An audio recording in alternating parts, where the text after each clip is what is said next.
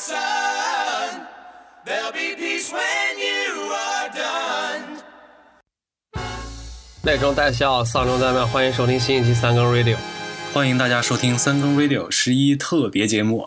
对，看这次新闻，然后十一国内还是挺热闹的，尤其是旅游方面，感觉大家都憋了太久了，终于有一个很长的假期可以出去玩儿。各项数据呢十分可观，据说旅游的这个收入四千五百亿。金强，前两天听说你自己就是你去自驾出游，那路上咋样？国庆自驾出游，是不是就是换个地儿继续堵着？十一八天假期已经结束了，而且呢，二零二零年所有假期都其实已经结束了，再放假就是二零二一年元旦了。感觉今年这个时间过得真快。嗨，这不是大家都之前都憋坏了嘛？这次十一的时候就狂出门儿，啊，各个地方人特别多，真的特别多。呃，这次呢，我就也选择出门旅游吧，然后顺带给给咱们国家二零二零年 GDP 做做一点点小小的贡献吧。这次十一我是先回到兰州，然后带上父母从兰州出发，自驾去了趟天水，就是那个伏羲的故乡。嗯，然后中间也顺带手经停了一些地县，然后去哎了解了一下甘肃这些各个地县的这个饮食和服务业的这个发展状况吧。主要还是吃了一些各种各样的碳水，花样繁多的碳水，都是碳水。就这个还是挺羡慕你能自己自驾出去玩的。西班牙现在还是情况还不容乐观啊，所以说没法出去玩。那你这次自驾感受怎么样呢？呃，这次自驾还是就是第一个感受就是你刚说的人多人是真的多，景点人也多，然后这个路上人也多，可能大家都想，嗯，这不马上冬天了吗？专家说疫情就要第二波又要反扑了，大家想赶紧趁这个疫情还没来之前抓紧时间出门，要不然就得像去年似的憋六个月。对对对，还有这个就是开车，咱说开车还是感觉挺舒服的，因为沿途的风景也不错，刚好赶上这个十月份。九月、十月这个秋天季节，风景还是挺不错的，而且路况也挺好。对，这个地方不得不说，这个中国高速路修的还是相当的好，整个这个路况呀，还有一些配套设施，什么灯啊，这个指示牌，我觉得都特别好啊。除了这个高速限速，感觉有点稍微有点低，可以再提高一点点。现在限速多少？现在限速普遍一百二吧，但是你稍微稍微的踩一脚，就接近一百二了，就可能要超。所以我觉得这个路呢。啊，或者说过几年吧，等大家的驾驶技巧或者是素质提高了之后，可以把这高速限速稍微往上调那么一点这样的话也能不辜负这个路况。啊，对，还有一个就是路上的车、路上的人，这个就老生常谈，不细说了。确实不是非常的好吧，就是有点就开的很生气。说白了，哦，那看来还是比较差劲儿。就国内开车吧，我觉得很多司机其实比较狂野，然后不守规矩的人也比较多。然后我在国内的时候，其实呃，光坐车了，然后但是即便是坐车，也遇到了很多嗯特别奇怪的事情，什么疯狂的变道呀、市区漂移呀，然后那种狂按喇叭呀，然后深夜飙车啊，这种都都遇到过。说到这个国内驾驶，比如说变道吧，我有印象特别深的。在我去这个出去的这个路上，高速路，有人在隧道里变道，你说这种事儿，就怎么可能做得出来？在隧道里变道，而且还还还撞车了，然后就导致整个隧道堵起来，大家都在路上走也走不了，然后都在那耗着。所以呢，你刚刚说了这些驾驶的这些恶习吧，啊，我就有一个这个反思，关于驾校。那我觉得驾校除了学这些啊，首先。交规这个得学，然后有一些这个技术操作这个得学，还有一些像那个什么单边桥啊，真的没有必要。大家在练那种杂技般的这个驾驶技巧的时候，还不如去学一学，怎么能抑制这个心里的愤怒，怎么能抑制这个怒路症。因为真的，实际上开车上路的话，不会有那么多的复杂的，像单边桥这样的把一边轱辘给垫起来的操作。但是你遇到这些让你糟心的事儿会非常多，所以如何不怒路是挺重要的。呃，所以呢，就是如果你开车的话，你会怎么办？就是用什么方法能缓解这些糟心事儿？啊，这个我平时因为在西班牙开车。路怒这种基本上还是挺少的，有可能是我脾气太好啊。通常情况下，然后遇上这种能让你非常生气、非常生气的情况，嗯，不是太多。我这开前后开了一年多的车嘛，然后遇上堵车动不了的那种情况都很少，遇上那种不守规矩的司机，然后基本上都会。就是让他先走，就是让他，然后不争，然后就不会糟心。我是这么觉得啊，你就这么想，呃，他如果着急赶着投胎，你就是不要拦着他嘛，你自己心情可能会好一些。然后此外，就是我觉得开车可能让人就是非常着急，然后会有那种焦虑的心态，就是当你停下车找不到车位的时候，这个是非常着急、非常糟心的一件事情。你说的这个找不到车位。呃，其实，在就是我去的那些地方还好，但是在北京的话就会特别特别严重。这个停车难这个问题真的是可能一时半会儿也没办法解决吧。我一般这个抵抗这种糟心事儿的方法就是开车的时候一定要听歌啊，开车必听歌，而且这个歌呢就得稍微有点律动，不能太平，不然的话开着开着就特别困，你得稍微带点节奏啊。啊，比如说就听摇滚吧，就还挺适合的。然后，但是听摇滚的话就容易有点亢奋。像遇到这种操蛋司机的话，你就不不可能像你说的去让他，你可能就跟人家别起来了。这是一个不太好的啊。对对，摇滚可能有点问题。还有一个就是听电子。电子呢，律律动也还行，但是啊，电子有问题就会越开越快，因为电子都是那种就是不断的不断的渐进嘛，所以你开的时候速度也会越来越快，不断的重复的那种。对对对对对。还有一个就是那个听 hiphop 啊，hiphop 听起来呢，就那那个就另外一个极端，开不快，因为你看那种美国的什么底特律那种电影，那种大哥都是开着敞篷车，然后听 hiphop 声巨大，都特别慢，在那个他们那个街区里晃。所以你听 hiphop 的时候就就会越开越慢，然后就跟大家在那儿示威呢，在在街上在那儿巡逻。还有一种就是呃听那种可以唱的歌，就那种大俗曲吧，大流行。这种歌一般就是在比如说长途，可能最后有那么一两个小时，有点困，有点累，但是。你咬牙一坚持就能开过去。这时候你开这种能唱的歌呢，跟他一起唱，边开边唱歌就不会困。所以这种歌一般就我选在最后一段冲刺的时候听一下。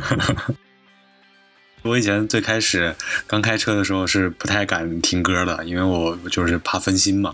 然后后来我就开始分开车必必须得放点声音，不管是这个听歌也好，还是听广播也好。就说一下广播，那你你平时除了听歌，广播听吗？就是这种交通广播啊，道路广播这种，广播那种的不听，那种没听的啊。听广播的话，肯定就听这个，就播客呀，听三更啊，还能听什么啊？不过这次我出门的时候，其实没没好意思啊，因为整个这个路上我呃跟父母在一起嘛，觉得听三更的话，是不是就有点有点有点害羞，有点羞涩，有点害羞，有点羞涩。但是其实我一直不是特别理解这个。车上为什么一定要装这个电台、装这个广播？因为现在可能国内很少很少，除了除了的哥吧，会听一下什么交通广播之类的。剩下我几乎没有见到谁会听广播，都是上车自己手机就连起来，然后就听歌。所以我一直不是特别明白为什么车上一定得装一个广播，无论是新车还是旧车。就是我的理解，对于这个问题啊，是广播其实是一个，就是劳苦大众的一个刚需吧。就拿西班牙举例子，就是不是所有的车上面都是有蓝牙的，这个就是和国内还是挺不一样的。比如很多稍微旧一点的车，有个十年左右的车，其实都没有 U 盘接口，也没有蓝牙接口。然后像我现在开的车，然后除了这两个没有，连那个。AUX 的线头都都不太好找到，就是你需要拆一下才能把它找出来，所以大多数时候就是这种车上的这种你所谓的这个听音乐呀、呃娱乐呀这种都是通过广播来完成的。当然了，新车现在比较现代一些的车都是配有这个，比如说先进一点的多媒体嘛，这个咱就是另说。再一个就是你这个广播其实是整个车上和外界沟通的最后一个备用的一个可能吧，就是。接收这种紧急信息啊，或者是接收一些通知啊什么的，都是还是通过这个广播频率的。还有一个，我不知道平时这个利用率高不高啊？就是有一种露天的那种电影院，就是汽车影院。然后这种时候呢，你这车没广播，你是接接收不了声音的，你就只能干看画儿，然后听不到声。然后这个也是广播的一个用处吧？我觉得啊，这这个露天的这个汽车电影院我，我我见过，但是没没去过。你要这么说的话，我就有点算是解释清楚这个心中的一个疑问了吧。因为确实有点不太确定，为什么现在大家都在车上装一广播，然后就觉得这东西是不是可以被替代或者被被拆掉？行，呃，反正你这么解释的话，也算有道理吧。这就我心里头这个疑问也算是有一个答案了。啊，这样的话可能对不一定科学，但是有道理啊。对对，有道理有道理。嗯，所以说广播还是应该留在车上，还是有它的用处。你还记得当年你考驾照的事儿吗？考驾照这个必须记得呀，就是我前前后后就是花了差不多一年半，快两年的时间考下来。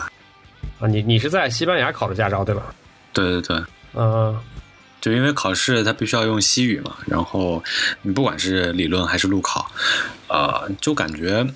可能还是很多东西，就是对于一个外国人来说，他有些你的这个逻辑思维的这个方式积累可能就是不够。有一些这个基础基础有一些门槛儿，对我我感觉是这样的。对于我来说，像理论考试我考了两次，然后第三次才过。然后你真说那些题吧，其实你回想起来也不是说特别就是难的要死，就是你完全答不答不过去的那种。其实就还是积累不够，然后你可能就是有些东西驾校的书你没看的特别仔细，或者是你就有些知识点，然后再加上词又比较难，然后你就可能答题的时候就很费劲儿啊。哎，西班牙考理论的时候有没有那个，就是在交管所门口卖题的，卖那个题集啊？那没有，那倒没有啊，这是中国特色是吧？这个要是有的话，我估计我早就过了。然后实践的话，其实就是我是觉得实践也是一个熟能生巧的过程嘛，你不会就是不会，练多了就就会了，对吧？像我也是考了两次才过，然后是因为练习的时间。不够，我觉得是这样。我第一次考试去考之前，实践课才上了可能有三十个小时，就二十多个小时，三十小时，就是感觉肯定是不够的。然后这个就就我就觉得是坚持很重要吧。你你坚持一直学，然后去考试，你不过就继续再考，就你最后肯定是能过。啊，我是当年在古巴考了驾照，我跟你一样有一个问题，就是这个考理论，然后不认识字儿，所以考的时候。考的时候我就找那个考官，我我就问他，我说这个是什么意思？我看不懂。让那考官过来之后，前几次还跟我大致解释解释这个什么意思，后来直接就直接给我答案，说你选这个就对了，我就直接给选上，然后这么过的理论。嗯，后来实践啊，对，反正就比较流于形式嘛。后来实践，呃，我大致练了也没练几次，然后就去考，第一次考没过。啊，因为停车的时候就停有点歪，它那个考试不像国内就分成板块，它那考试就是围着一个街区转一圈吧，可能是出去之后朝朝左转，然后转一圈，或者朝右转转一圈，总之就是一套这种模拟的路上的行驶过程。我考的时候第一次没过，是因为停车的时候最后结束停车有点有点歪，第二次我就特别注重这个停车的过程，最后就停的特别稳，然后就过了，反正差不多。啊，我觉得考的还算轻松吧，不是，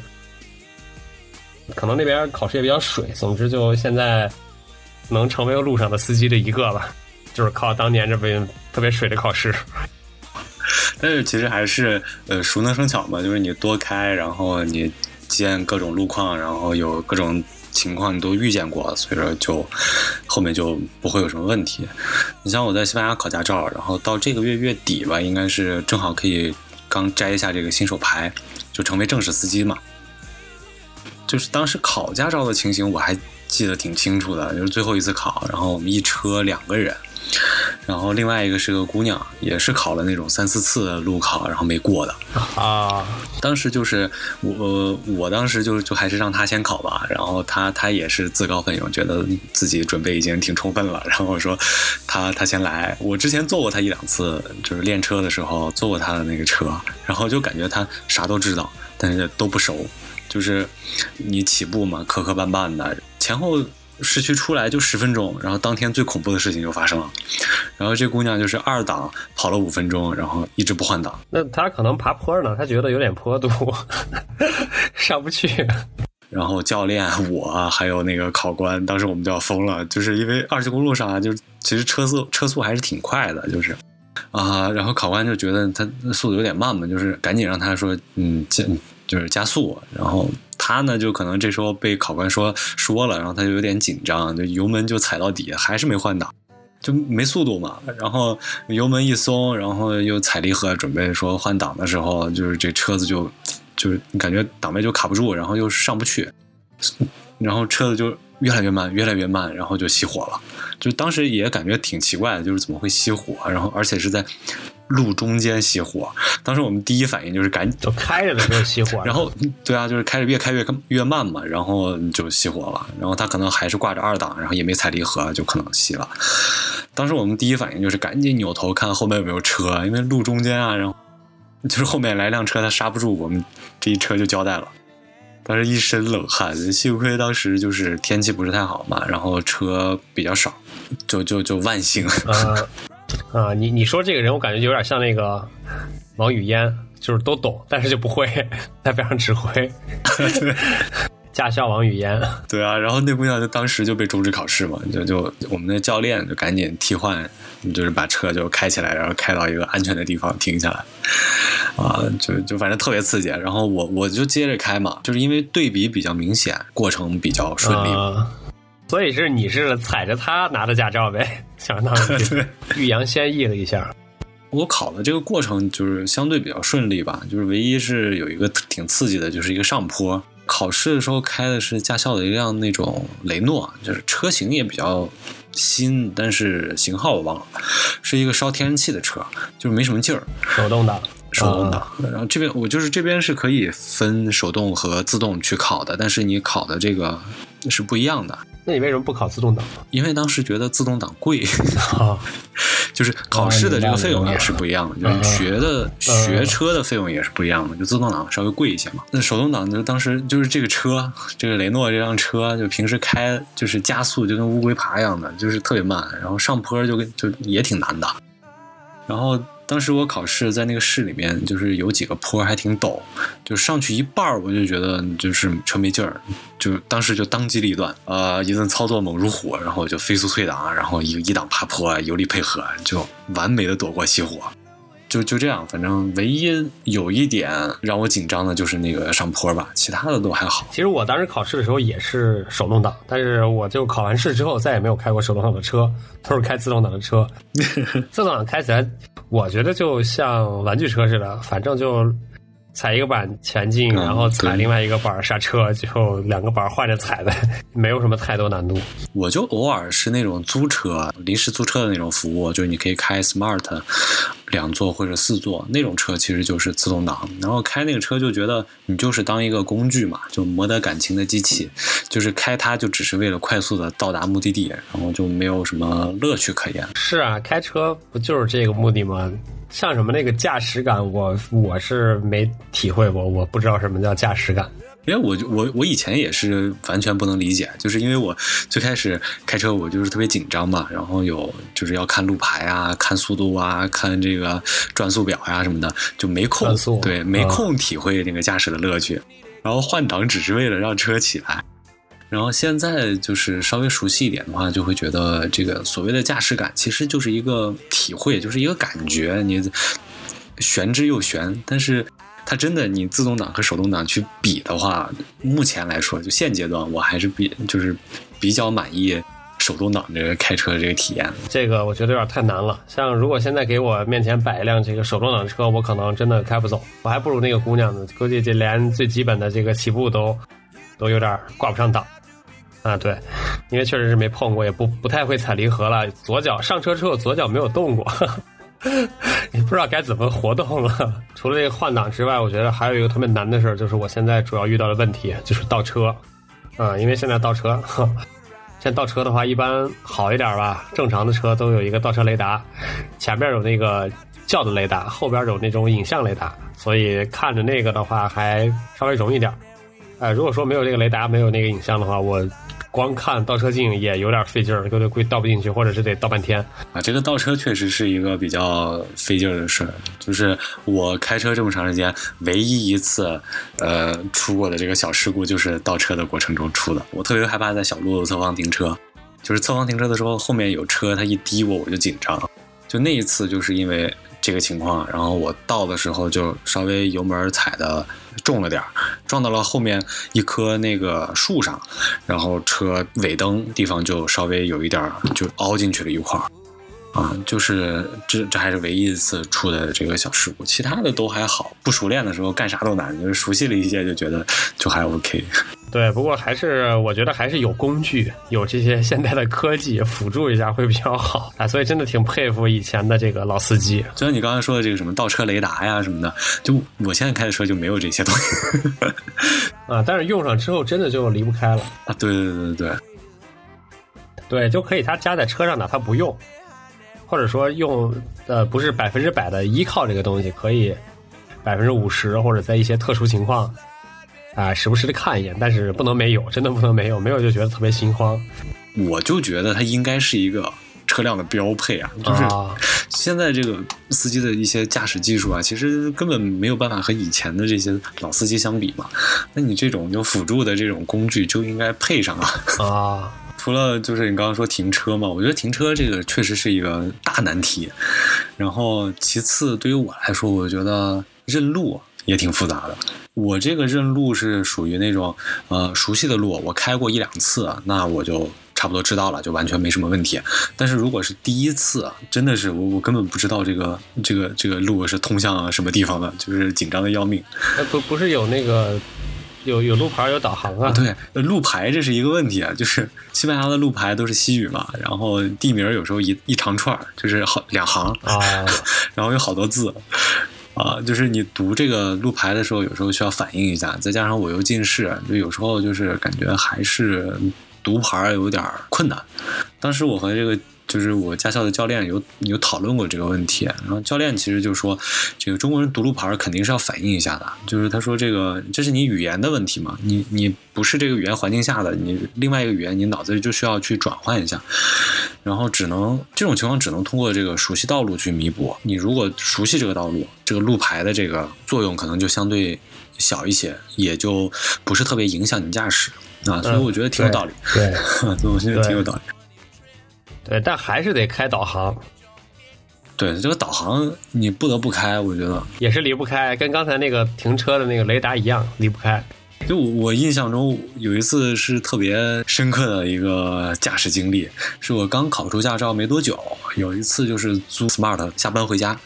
当时我带我媳妇儿一起，就是路当时是真不熟，就是从办公室到家的这个路加起来一共开车就八分钟啊就到了，但是我真不熟，因为要走那个环线嘛，还要并道呀，还要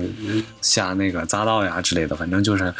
相对还是比较有有。对于我来说，有一丢丢的复杂。当时一黄昏傍晚，然后天也比较暗，然后你开着灯吧，也看不太清楚。对，看不太清那个路牌然后你开着灯吧，然后路上车也多，到处都是那个别人的。又赶上下下班这个点儿，高峰高峰，然后别人的车都是那种 LED 激光大灯啊什么的，然后我就晃眼睛嘛。当时我就就是为了保险起见，开了三个导航。我自己的手机啊，我媳妇儿拿着手机，她开着她的导航导航，然后还有一个就是车机嘛，自带的，一共三个，就感觉一只眼睛不够用，我就是左看右看，然后左看右看，然后还得看路，然后就觉得恨不得多几多几双眼睛。你这不是开导航的，你这是测试导航准不准的。我就不会开三个导航，我一般就开一个，但是这一个呢，就反正你怎么导我怎么走呗。因为确实，咱也没以前那个老司机那种看路牌，哪怕看地图那水平，咱只能看导航。导航说拐咱就拐，导航说这个直走咱就直走。比如说这次我去，嗯，他那个导航可能呃不知道为什么吧，那导航就瞎导。本来是在高速走，他就愣把我从高速倒下来，然后进了一个市区，然后又从市区拐到高速上，相当于在市区兜一圈。但是我猜可能是因为之前高速有有问题，比如说有车祸或者是封路了，对它有这种特殊情况，所以它会有一些变更。而且现在还有一种情况，我觉得也挺常见的，比如说这个导航，它会给你给你做一个你觉得非常奇怪的路线，但实际上呢，可能那个道儿它已经在前几天变成单行道了。对。只不过这个事儿大家不知道，大家还以为正常的就是那个双向都在通行，然后看导航呢，你就觉得它奇怪，自己走的时候发现，哎，一张罚单二百，所以还是得相信导航，导航真的也相信挺科学啊，对对，相信科学，对对，相信科技，还是非常，呃，有有它的这个不可替代性的吧。就像刚才说的这个老雷达似的，用了就离不开，然后只能越越来越依靠这事儿。我觉得这些科技的东西还是就不能不能去拒绝它，有的话尽量的还是要使用一下，或者是哪怕不是日常使用，就是去尝试一下也好。毕竟这个东西是为了减轻人的就是人的一些负担，或者说减轻一些机器去替代的工作吧。这样的话，在车上就不会像你刚才说的什么看不过来，或者是手忙脚乱，然后导致八分钟的路走了 走了一小时这种。比如说你是有车，对吧？所以你日常上下班都会开车，然后周末的时候可能也会开车出去，出去哪儿兜一圈溜一溜，啊，所以你觉得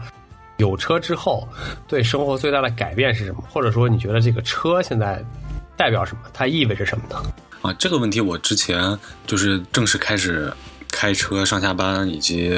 就是在频繁的用车的这种情况下，我当时我想过，就说的文艺一点儿，就开车其实就代表了就是你有一个主动去探索世界的能力了。啊，对对对，你能去趟地图了，对要不然靠这个公共交通或者靠腿儿的话，有的地方到不了。对，就是你可以去这种公共交通就是不方便去的地方，或者是你需要耗时很长，东转一下西转一下你才能到的那种。然后除此之外，你还可以控制你出发和抵达的这个时间，对，自由选择路线和行程，对吧？对对就这些是你走路也好，你走路当然也可以控制啊，但是就是比较累了。你公共交通是没有办法达到刚才说的这几点的。然后再一个就是车可以扩展你的扩展你的活动半径，这个是很重要的。嗯，对，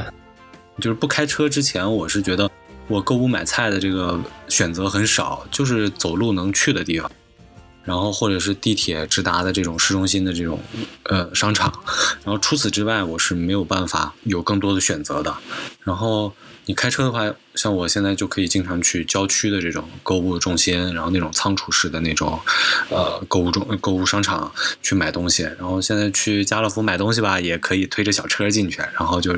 就可以买比较多的东西。所以你像以前买饮料都是买一两瓶儿，对吧？然后现在就是一一件儿、两件儿就往回搬。啊、是是，这是一个就是扩大生活圈儿，算是。生活半径，然后你扩展你这个你自己的这个运输能力吧，就是你自己可以带更多的东西了。以前如果没有车，就是以前我完全不开车的话，我就会觉得去一个地方特别远。这个远呢，就是相对于走路或者是公共交通特别远。但是现在就时不时开车的话，我就会觉得啊，还行吧，能能接受，或者是觉得那个地方好像就变近了，或者说自己的这个行驶能力或者叫什么续航就长了，能去更远的地方了。我家到单位其实坐公交车的话需要四十分钟，半个小时到四十分钟；坐地铁的话也需要二十五分钟以上。然后我开车的话只需要八分钟吧。嗯嗯嗯，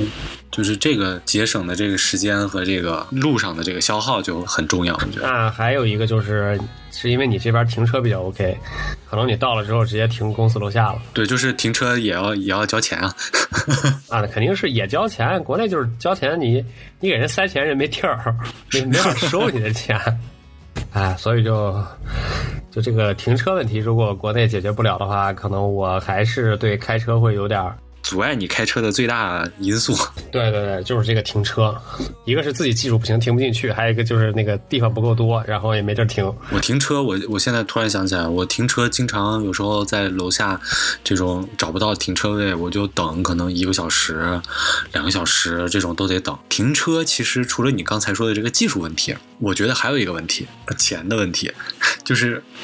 有钱的人是有车位的，是有车库的，他不需要考虑我们刚刚刚考虑的这些问题。啊，对，所以停车呢，核心就是还是能靠钱解决，要不然上技术，要不买车位，对吧？就是花钱上技术，你可以停到以前停不进去的地方，比如说小小特别小的一个小缝儿里。然后呢，还有花钱就是买车位或者花钱造车位，自己房子里带一个车位，他谁也用不了，你回来之后就你就敞开停吧，你别说这个停不进去一个小时两个小时，那都是你的车位，随便停，也不用去等，也不用害怕别人逼逼你。就因为我之前认识一个修车的一个老爷子，就是他五十多岁，然后是有一辆八几年的老奔驰，那个车嘛，就是保养的特别好。他就说他那辆车他能开一辈子，要不是现在这个腰不行，他还想继续开。车作为这个工具的一方面，就是要经得起开，然后，呃，什么路况都能扛得下来，然后，然后就别老是修，实用主义至上吧。对于车来说，对对对，可能他们这种年纪的人对车就像对之前的这个马一样，西部牛仔那种马马匹，就觉得这车一定得靠谱。就像你刚说的，任何路况都得适应，就是说在紧急情况下都得用得上，得顶用。然后也就是实用主义，然后不能花里胡哨，然后而且就是要少修，一定得特别的抗造。就是像西班牙，其实没有说美国那种那么浓烈的那种汽车文化吧。就是它不是追求那种大马力啊，也不是追求豪车啊什么的。对不是追求那种，然后反而是这种实用的小车特别有市场，什么法系的啊，什么市场也越来越好。大家还是追求这个实用嘛，就是说你这个车可能外观上，然后并没有那么亮眼，然后它就不需要追求那种多先进的这种辅助驾驶的技术，然后什么多媒体的这种东西，它就相对少一些。就是这边有有一个现象，就是就这边的年轻人可能开的都是一些相对比较便宜的车，然后这些车可能并不是属于这种什么性能车，也没有什么年轻人的这个标签的这种，然后反而是那种年纪稍微大一些的，可能五十岁往上、六十岁左右的那种，就是功成名就，然后有一定家底的这种上了年纪的人，他会买一辆比较好的车。那可能他们对于他们来说，就是年轻人开的是这个。工具型车，就是为了代步，为了去更远的地方扩大生活半径。然后这个老一点的人呢，就是这种娱乐型的车，他因为有钱嘛，他就买一个稍微呃先进点的，买一个稍微花哨点的车，然后自己当一个玩具开吧，算是。对，就是去享受。对对，就是他说，感觉像是不同年龄有自己买车的一个目标，然后有给自己有一个分层。我们就很难说这个车是代表这个人的性格，而是这个人选择，就这一群人这一类人是选择了这种车去开。我觉得这个还挺有意思的，就和国内不太一样。是是，国内的话就一个追求嘛，越越牛逼越好呗，越贵越好呗。因为确实是有的很，有的时候你在那个路上开着吧，你开便宜的车，他就受欺负。别的车就觉得，哎，对我我碰得起你，我我敢撞你，我敢蹭。但有的车呢，你开在那儿，大家就离得远远的。比如说，如果我停车的话，同时有两个车位，我肯定选择停在这个我我我受得了的车的边上，我就不敢停那种什么 特别凶的那些宾利边上，我肯定不敢停，我离那车远点儿。所以在路上也一样，我如果开着宾利，别人可能也这么想，就离我远点但是我如果开一个一般的车吧，正常车。然后别人就觉得，嗨，反正蹭了就蹭了呗，就大不了走保险，然后或者说我也赔得起，就给你点儿。这样的话，开这个车呢，首先啊，除了代表自己的这个财力以外呢，还可以避免一些路上路上的这种突发情况嘛。确实是有这种这种这种可能，我猜。因为国内，比如说咱们这个年龄层的这个人去买车，一般很多是我认识的，像就是要么是家里给买车，要不然是资金你限制，只能买某一个价位的这个车，然后还有的就是那种就是对车真的是什么也不懂，但是他认准了一个道理，就是买贵的准没错，那就买了一辆贵的车。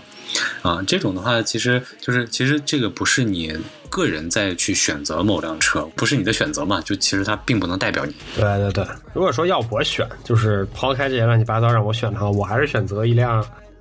比较小的车吧，因为确实这个小车能从某种程度上解决我停车的问题。对，但如果说我的哪怕停车这个因素也不考虑了，我还是会选择一辆肌肉车，就是开起来更帅的那种车。哎，对你有你有自己的这个什么 dream car 吗？呃，我那肯定就是这些这个啊，美国肌肉车呀，比如说像野马呀，对吧？像这个蝰蛇呀，就这一类，我觉得还是比较。就开起来比较带劲儿吧，坐在车上，无论是看着车还是在里边坐着，都心里头高兴。嗯，野马这个确实还是不错，我我也挺喜欢的。就福特的这这一系列，就是我的我对自己的这个 dream car 的定位，就是从便宜到贵我都有。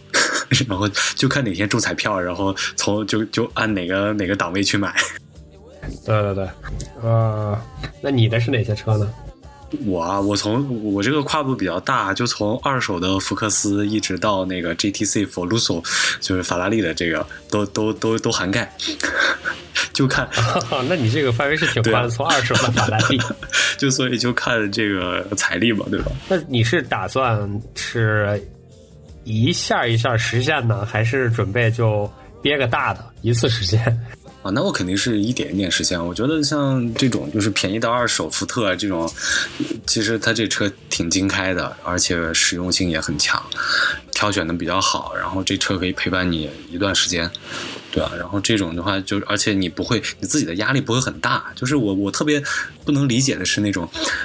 二十来岁，然后开一个特别特别商务的那种。特别古板的一辆商务车，然后硬生生的用这辆车给自己再加了二十岁的年龄，就是二十岁的人加一辆二十岁的车，一共就是四十岁。我我特别不能理解这种啊，我觉得年轻就应该开个有活力的车嘛，然后你就可以开一个符合你自己这个生活这个节奏、生活态度的一辆车，然后这种的话会心情会好一些，我觉得。是，主要就是说的这个 dream car 的话，我觉得还是要心情好。哎，就像我刚刚说的，无论是就是在车外边看着车，还是坐在车里头，心情好，这个就达到目标了，就是你的 dream car，对吧？做梦嘛，反正无限制，就往高兴做呗。是因为就是你说这个真有钱了，你买买一辆豪车，这个开豪车确实能代表财力嘛，对吧？但也是相对的。可能是你开的一辆车比较贵，但是别人开的可能更贵。真走在路上，如果不知道的人，然后也不知道你这车多少钱。是是，所以还是就找一辆咱们喜欢的，然后看起来高兴的，就足够了。啊，今天我们就聊到这里。然后这次我们是聊开车，嗯，正经开车。祝咱们俩 未来都能实现自己 dream car 的愿望，不管是。哪个层次的 dream car 吧，就是买到一个自己喜欢的车，开上自己喜欢的车，啊，就是祝所有人大家都能开上自己喜欢的车吧，这是第一步啊，实现自己的 dream。然后第二步呢，就是呃，希望路上这些不太行的司机呢少一点儿，然后呢，路上这个环境稍微呃干净一点，安全一点。这样的话，咱们开着 dream car 出去之后，就算。开车也不会太心疼，也不用太担惊受怕，可以把更多的时间放在享受驾驶上。也希望大家真的能够享受驾驶乐趣，然后道路也是更加安全。对对对，行，那咱们就今天先聊到这儿。好，三更 radio，我们下期再会，拜拜，拜拜。